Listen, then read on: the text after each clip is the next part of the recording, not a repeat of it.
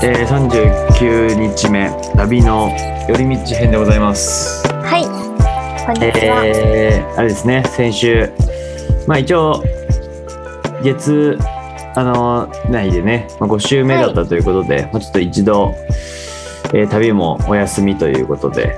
え1週配信をました。ねはないくしてみたんですけど、はいそ。の代わりちょっとね、あのー11月頭にちょっと2週続けて出そうという話になり、うんえー今撮っているという感じですね。はい。はい。で、だからもういよいよ次は40日目ということで、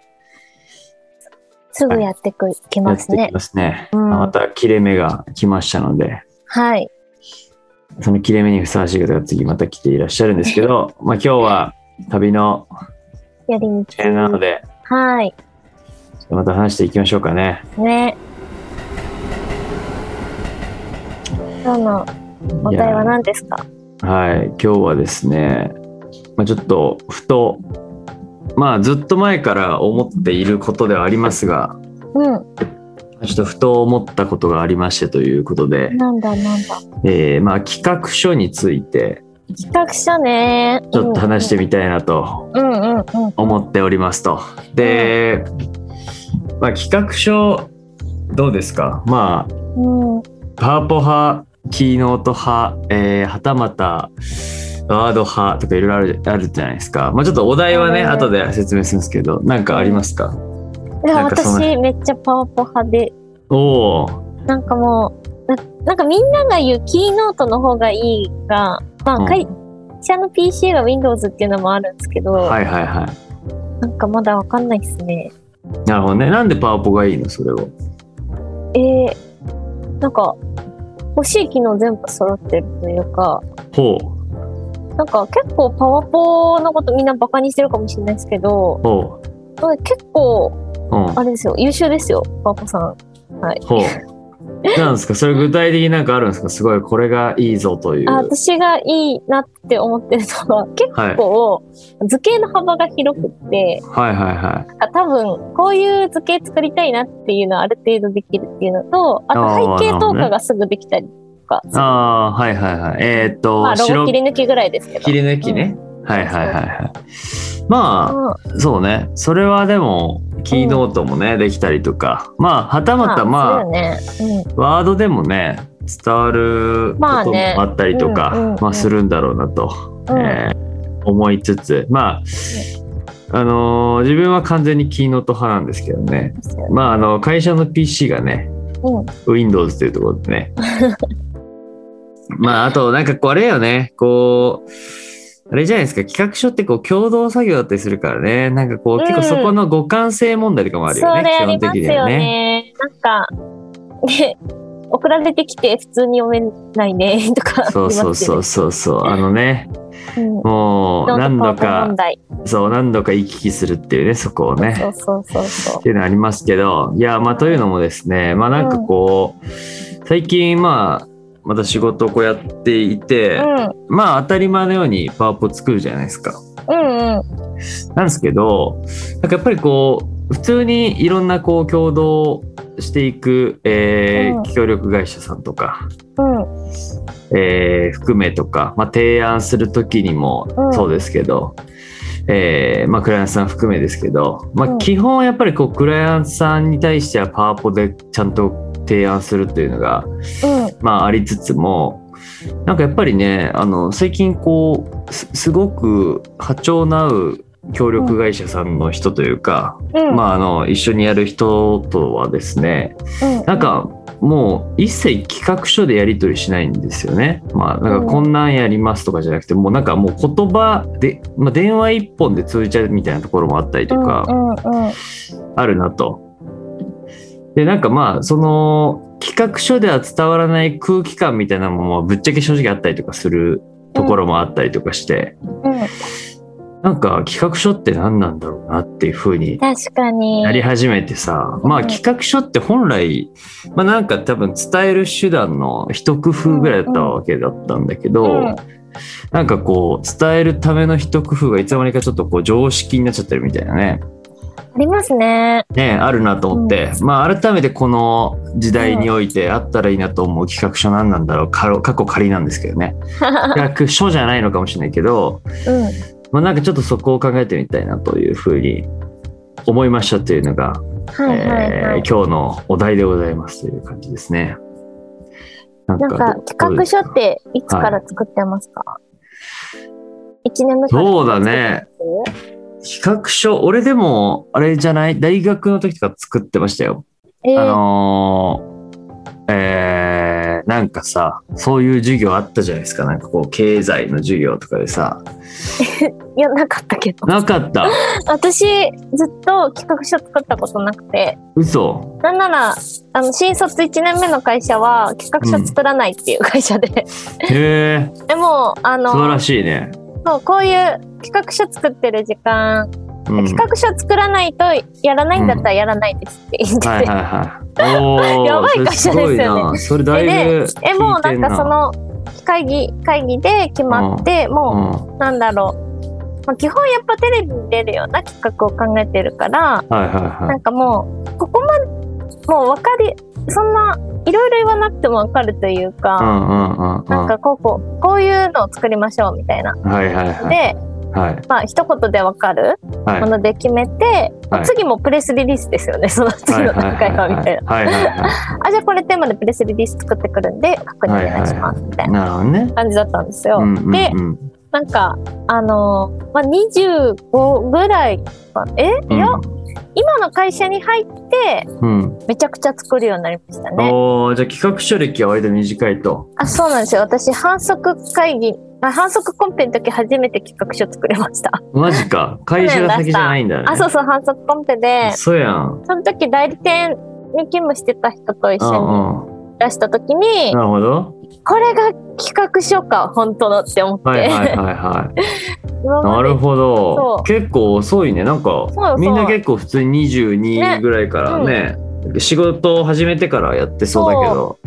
なるほどそう。なんえですじよゃあそのなんでですか驚きはあったんですかそのなんか、ありおまっしたねとっていうなんか、なんかこういう風に見せていくのかってすごい勉強になって、ああなんかなんか自分の中にこう作らなきゃいけないっていうルールがあんまりないのが、なんか逆にいいとこなんか、まあ企画書歴は浅い分いいとこなんかなとは思はいはっいてて、はいはいはい。なんかある程度、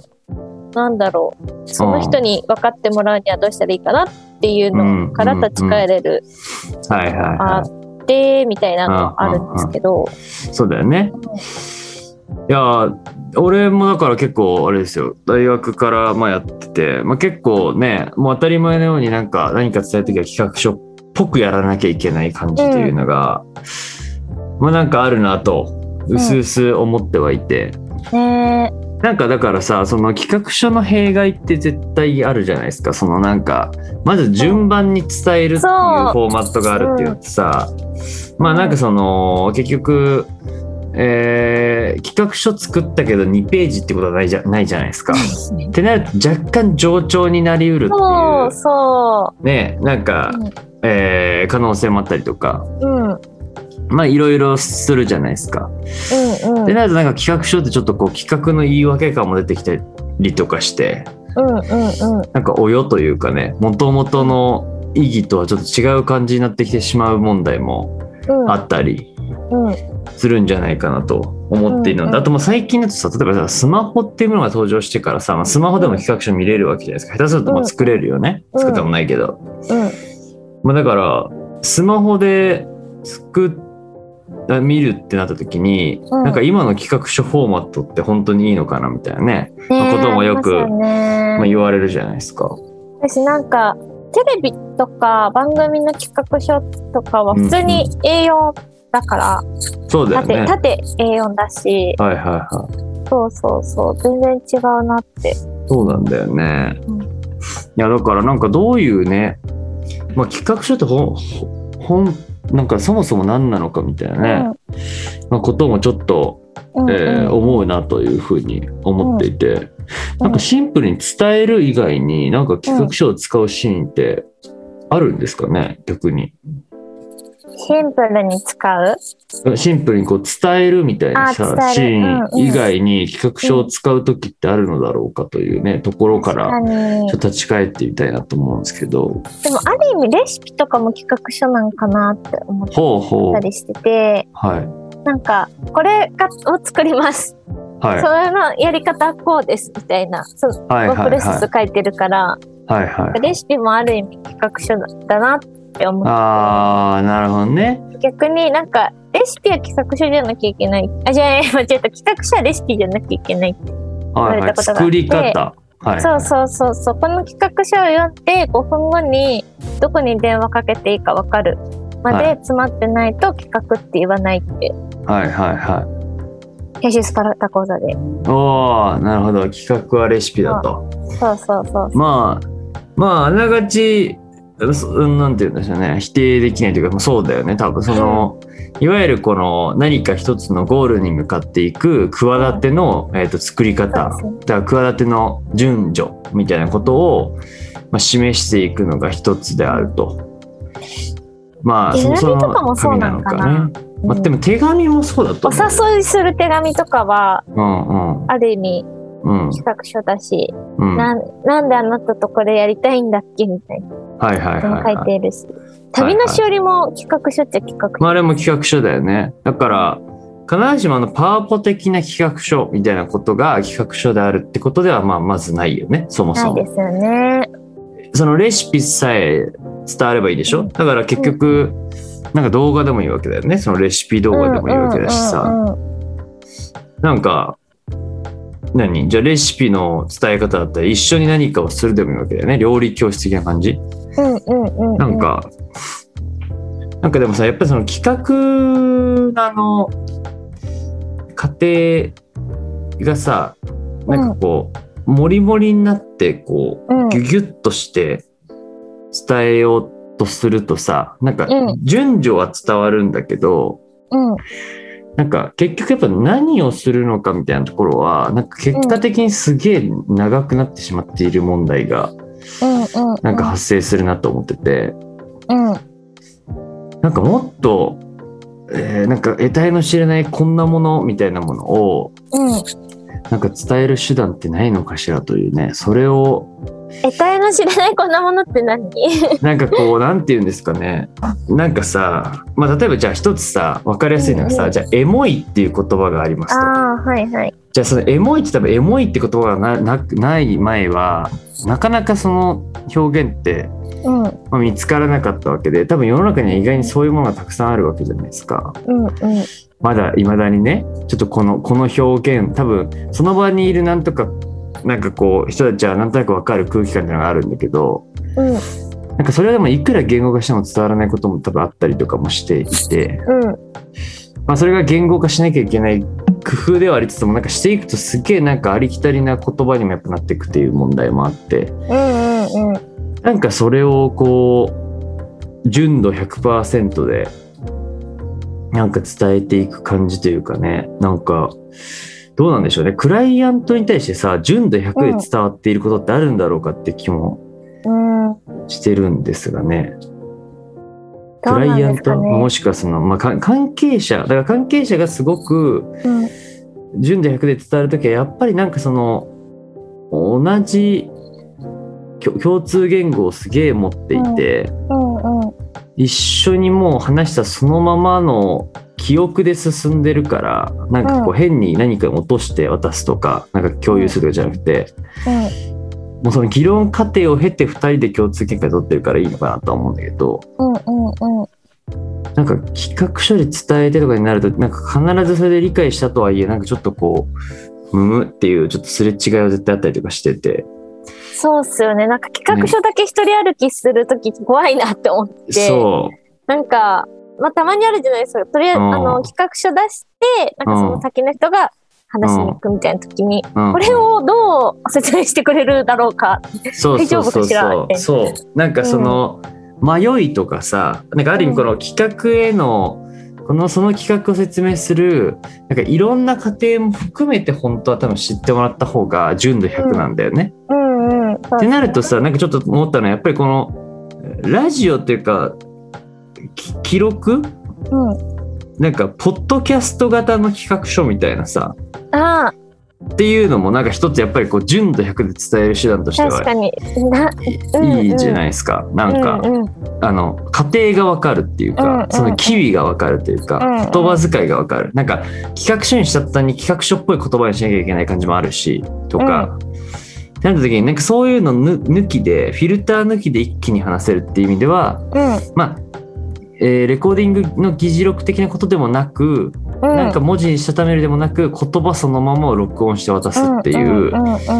これが企画ですっていう渡し方もなんかちょっと面白いかも。面白い。いかもしれないよね。 うん。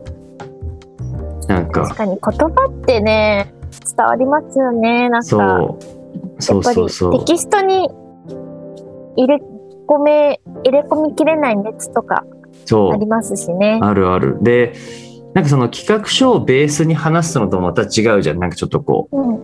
企画書ベースにして話した言葉で伝わるかって言ったらなんかそういうことでもない気もしてて、うん、うん。なんかその一連の企画の、なんか過程も含めて本当は伝えられると、うん、ああ、なんか、そそういう迷いも含めてのこれなんですね、みたいなうさ、ん、うん、うん。なんかことも伝わったりとか、うん、うん、あとなんかその、シンプルじゃない企画の良さみたいなのも生きたりとか、うん。逆に、なんかちょっとこう余白みたいなこともちゃんと伝わるというかうん、、うん、うん。うんなんかこうね、シンプルでありすぎるがあまり、言葉にしていくとすごくシンプルになっていっちゃって、うんなんかね、あのーなんていうんですか、うちのこの後旅の相棒でもちょっと話そうと思いましたけど、あの、岡安光さんのね、うん、うん。展示でもあったような、こう、シンプルすぎるものはつまらないみたいなさ、うんなんかそういうものにもなりかねないじゃないですか、企画書うんでうんうんすごくシンプルに説明していこうとするとね。うん、だからなんかそういうのは一つあるよなというねうん、気はしますよねなんかこううん、うんポッドキャスト聞ける企画書っていうね、うん。まあ、ちょっと面白いかもしれないなっていうのは思い確かに。ますけどね。うん。あとなんだろうな、うん、企企画書ね企画伝えるな企てを伝える手画。段うん。ね。でも、うんあの、結構 PR 会社の人って、はいその、電話で、はい本当なんか、もう、出来上がってるものを、うんその媒体に合わせて1分で良さを伝えるぐらいあしかなくて、ーはいはいはいで、それも、なんか企画した人たちうんと同じ時間をかけてるわけではないんですけど、はいはいはいまあはプいレスリリースとか、まあ、周辺情報を読み込んで、うんうんで、この、あまあ、この新聞でこういう記事書いてる人だったら、うんうんで、この情報好きだから、なんかこう、本当は伝えたいところはこうだけど、これを服に話そうとかうんうんうんを瞬時にパッて考えられる能力あるなって思ってて、はいはいそれ、すごいなって周りになってみて思ってるんですよね。はいはいはいはいでなるほどね。なんか、それって別に同じ、なんか何かを共有しながら話してるわけじゃないですか。まあ、うん私うんうんたまにメール見ながら話すときもあはるんいですけど。はいはいはい。で、なんか、あのーそれ電話口でうん。いかに面白く話すかっていうのも結構伝える力であーなるほどね。大事だなって思ってて。はいはいはいはい。まあそうだよね。だから一言、うんまあよく言う、その、ひ一言で伝える的なこと、そうそうまあそうそう一目でわかる企画っていうことはやっぱりその、まあことその情報産業における、うん。ねえー企画においては多分大事になってくるんだろうね。えとなる。と、もう本当留守電型のね、あ、ですね、面白い。こ留守電型企画書もありますこし。こういうのを考えてて、そう。どう気にさせるか。そうね。なんか、あえて留守電でやるっていうのもかもしれないしね。あるかもなあと、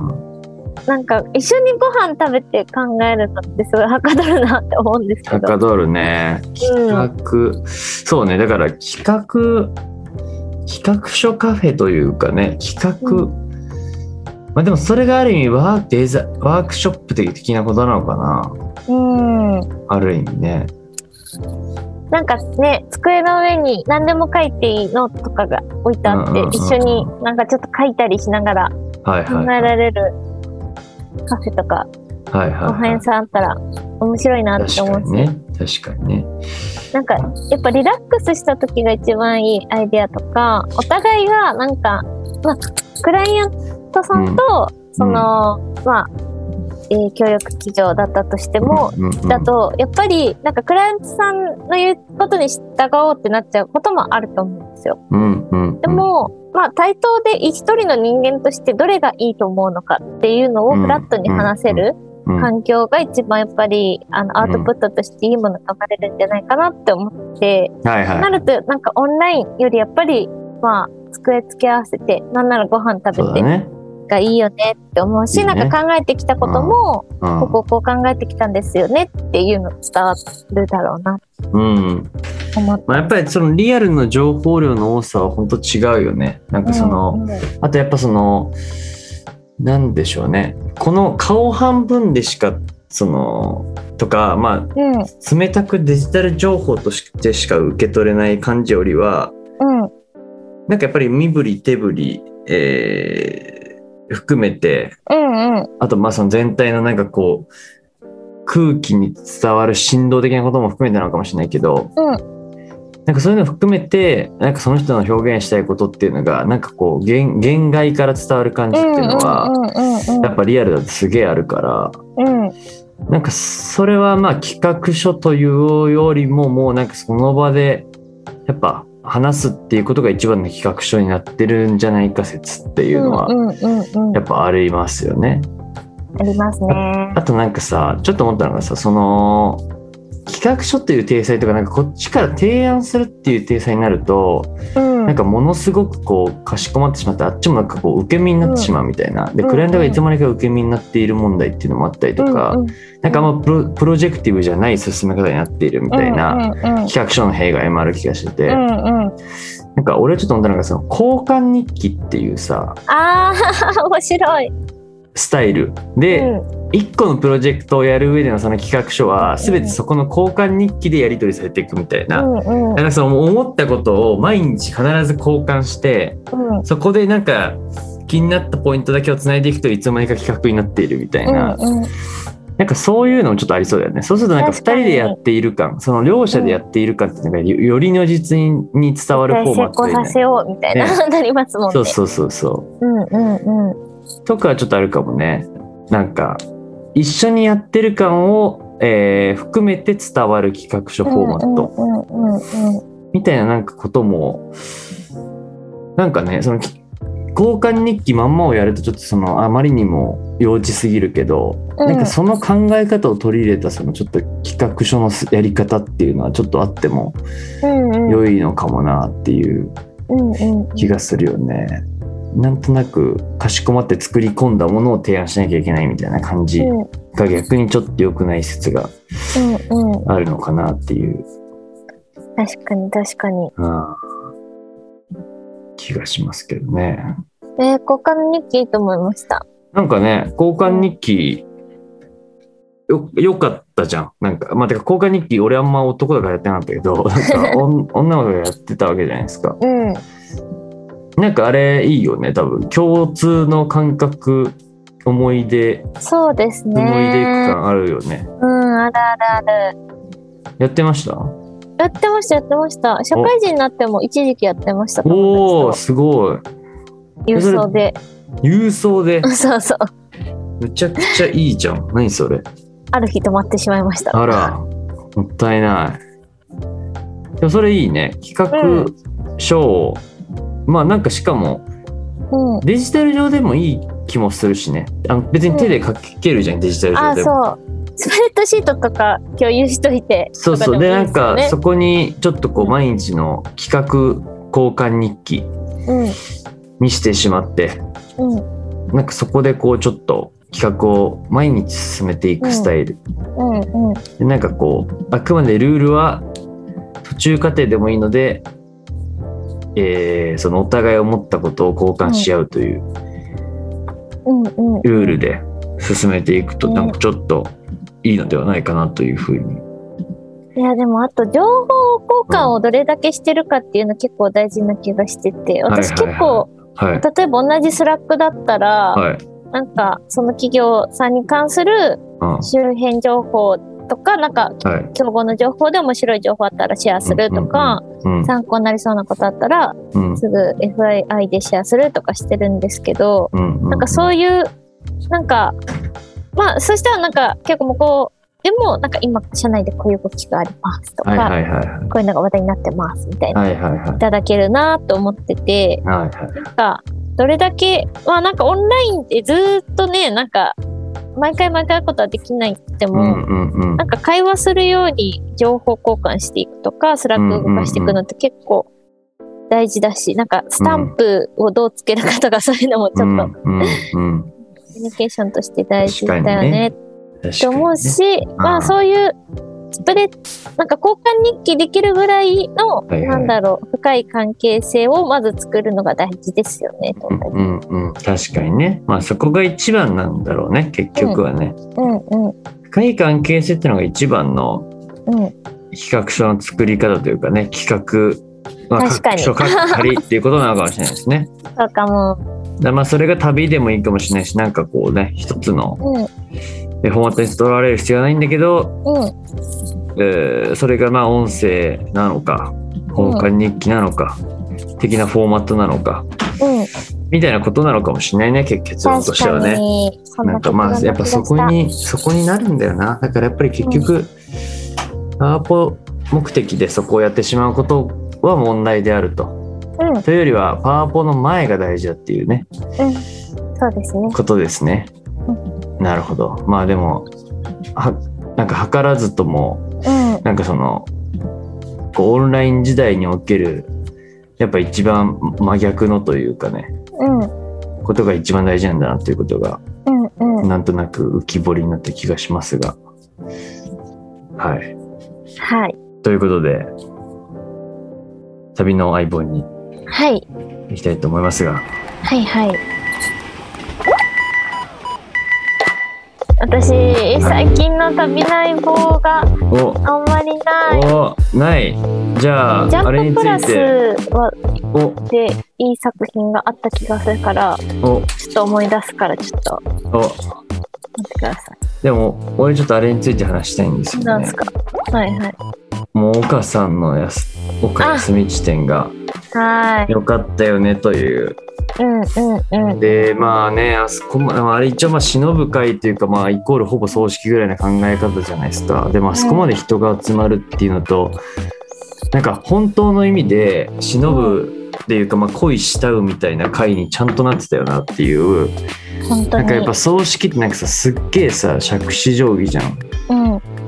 ん、でなんか、ああいう風に、こう、かつての、身の回りの人たちとのやり取りとか言葉とか、作品とかも、さえもその人の足跡を見るっていうことが一番のまあ忍ぶことであるっていうのをねうん、なんかやっぱりこうあれを作った多分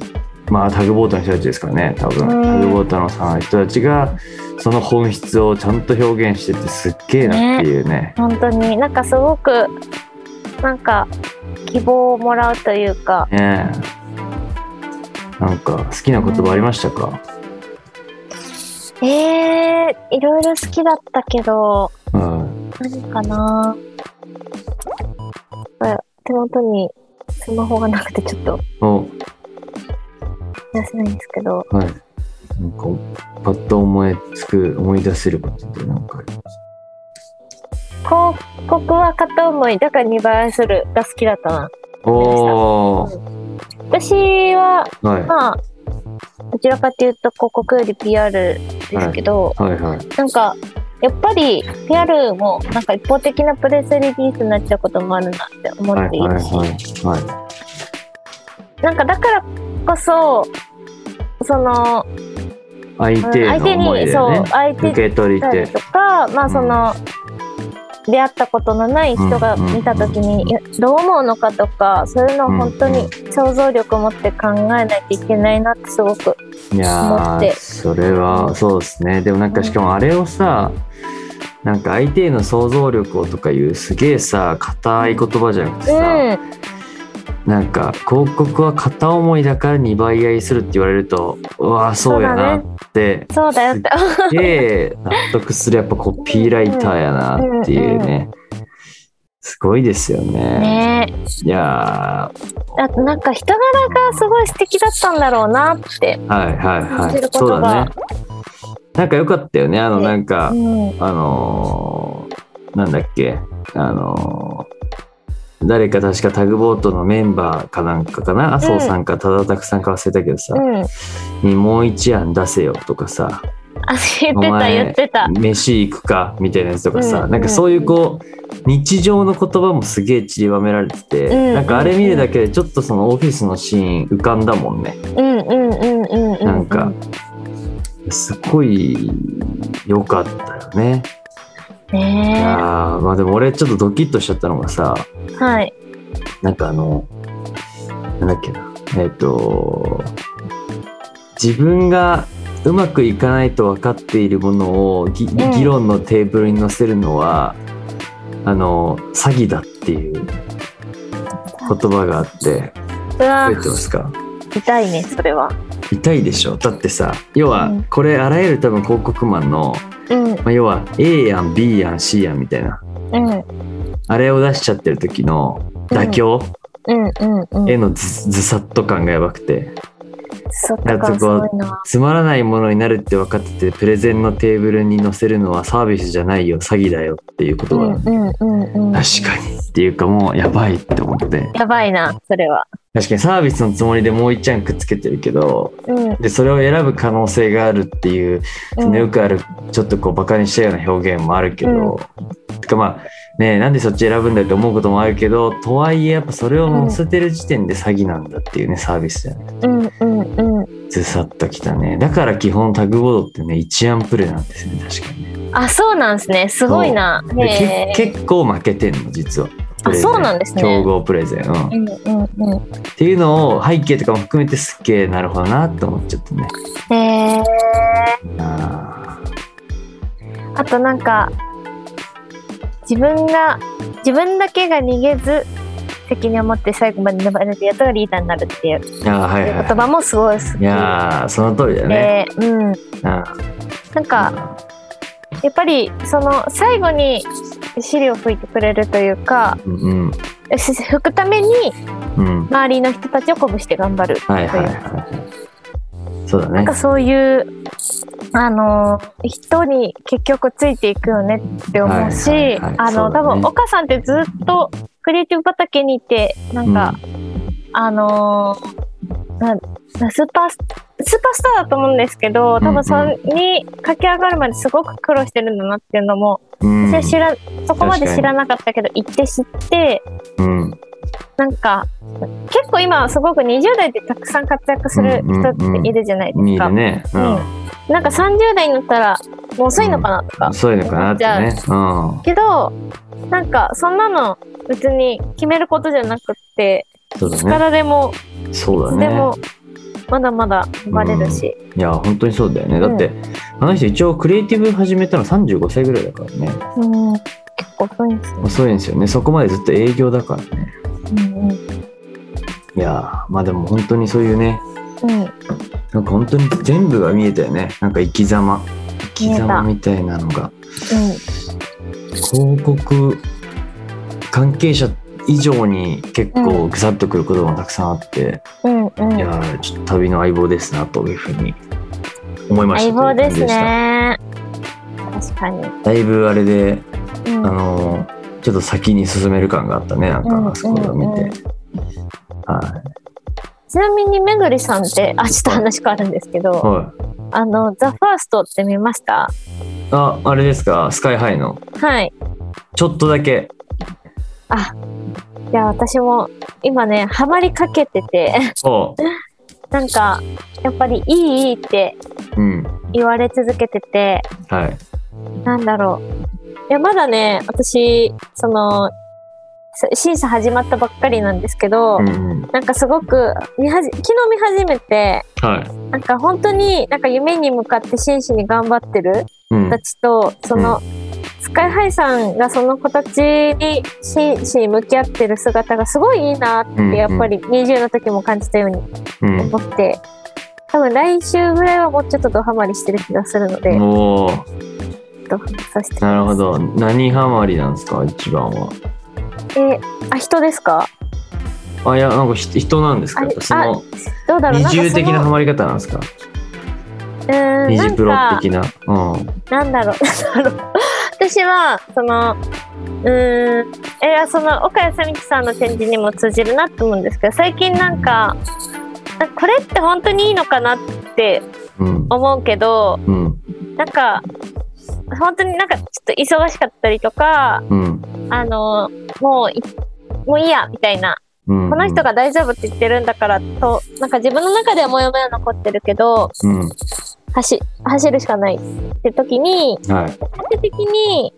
あなんなんであそこの時にあの自分が思ったモヤモヤをもっとちゃんとぶつけられなかったんだろうとかなるほどね最終的あのもやそこでちゃんとケアできてたら、もしかしたら、うもうちょっと違うけ成果得られせ得られてたかなと思うしなんかそれをちゃんとクライアントさんに伝えられなかったのはなんかその、まあ、チームメンバーでその自分が一番偉いとかそういうわけでは全然ないけど、うんまあ結局なんかその関わってる一員としてはすごく、あのまあ共犯者だなってうんうん思うんうっんて反省しすることが先だったんですけどはいなんかそういうこういう理由だからとか仕方ない、はいはいそういうの全くなくその、は自分の夢に向かってる姿がすごいいいなって心洗われるなって思っいなてるほどね純度高い純度そう高い純度なのよそ高さねう、うん、なんかそうで勇すね気もらうなって思いましたなるほどねそう確かにねでもなんかこうやっぱアイドルオーディション系のさやっぱすごいとこというか、まあ、特にあうのん多分「ザ・ファーストは多分それが多分一番設定として込められてるんだろうけどうなんかこう何変なチャレンジえー設定とかもされてないしなんかいい意味でなんかもう本当にいいものを作るためにはなんか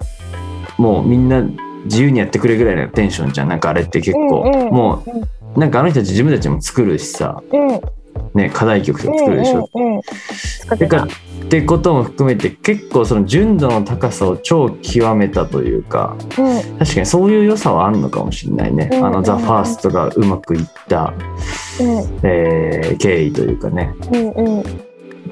確かに純度の高さね純度高いものってああえやっぱなんかそういうのにたまに触れてうんうんうんあのちゃんと心が死なないようにしないとういんうんけないそうなだねって思いましたそうだよね。でもあれは本当そうだよねなんかこう、変なさ事情での設定 とか企画企画の設定とかそう多分そういうものが一切ないから彼らが普通に頑張ったものを普通に、うんえー落とし込んでるというか、まあ、ある意味そうなりしたくなる純度の高い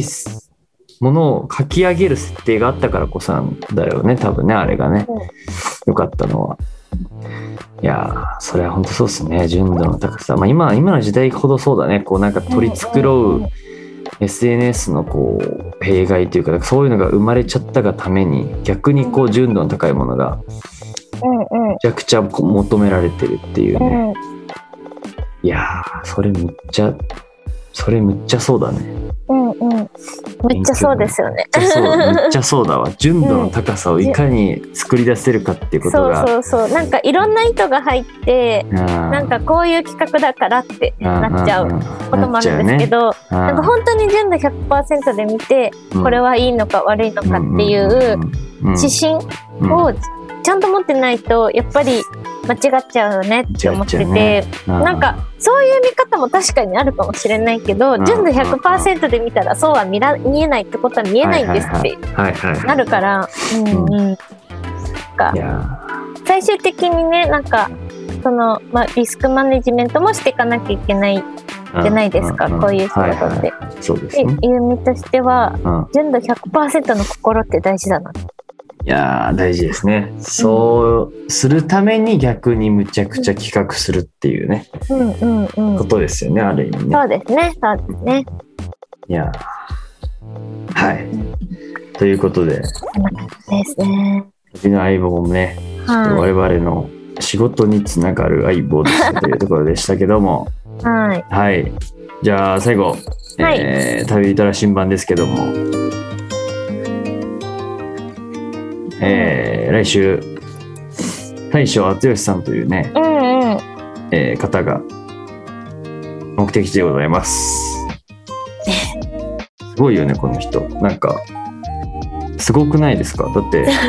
なんかすごい人なんですあよ。のー一個俺すげえなって思ったのがさ、うんてかもう多分修羅場伊豆修羅場をくぐり抜けてきた人なんだなってことを一個思ったんだけど、うん。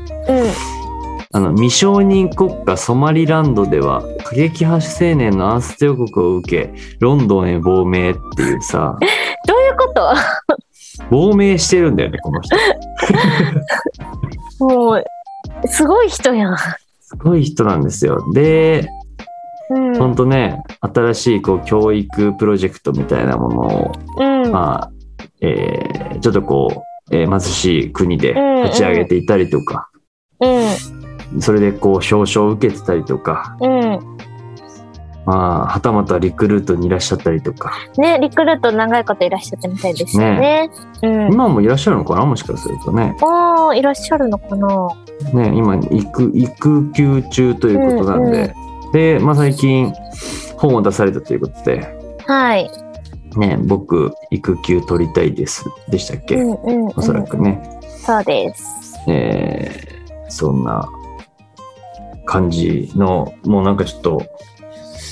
まあ、いわゆる教育界のうん。なんていうんですか、えーパイオニア的なはい。またパイオニアの方に出ていただけるという。ねねえイノベーターですよね。ニュースピックスが出てきてますからね。うん、すごいな。すごく気になりますね。はい。はかなり気になるところでい。す。はい、なんかもう、あれですね、乙武さんとか、はい。超すごい人たちといろいろ対談しまくってますね。いや、毎回、なんか、本当すごいに、よね。このラジオって、ありがたいですよね。ねえ、なんか、うん。えー、どんなっていうね。ちょっとでもあれですね、本読んどくかなきゃですね。これね。そうですね読んでおきたいですね。なんか、うん。なんかあの、ジブリの鈴木敏夫プロデューサーのご夫、えー娘さんと鈴木敏夫さんとうん。うん。西翔さんのご夫婦がなんか対談されている記事が、あーえっと、内容がうん。うん。この中に書いてあるっていうことだったんで、ちおー。ょっと鈴木敏夫さんのそのなんかこう、ライフ生活感というかはいはいはいはい。考え方みたいなのが、はい多分おそらく考えられ、えー書かれてるんだろうなっていうところもちょっと気になるなっていうはいはいはい、はい、感じですけど。楽しみですね。はい。という感じですね。そんな感じだな。はい。なんか、あのー、西翔さんもそうですし、はいなん。か、普通にうん。ラジオ出てる方に、うん私たちのラジオにも出てくださるうんって、本当にありがたいですよね。ほんとね、うん。毎度思うけど、すごいよね。なんか、ひ人伝いってすごいなっていう人伝いはすごいのよ。 人を媒介にした時のパワーね。ねうん申し訳ないけど、本当に感謝でそすのねつ。ながりってすごいですよね。そうだね。資産はそこだよね。何よ本り当もに。ね。うん。うん。いやー、本当に。はい。毎度、ありがとうございます。ということうんで、次の方も、うん。まあ教育界の、もう新イノベーターというね、はい。うん方ですけども、うちょっとお楽しみにしててくださいというところで、はい。そんなところで、ははいい。さよならさよなら。はい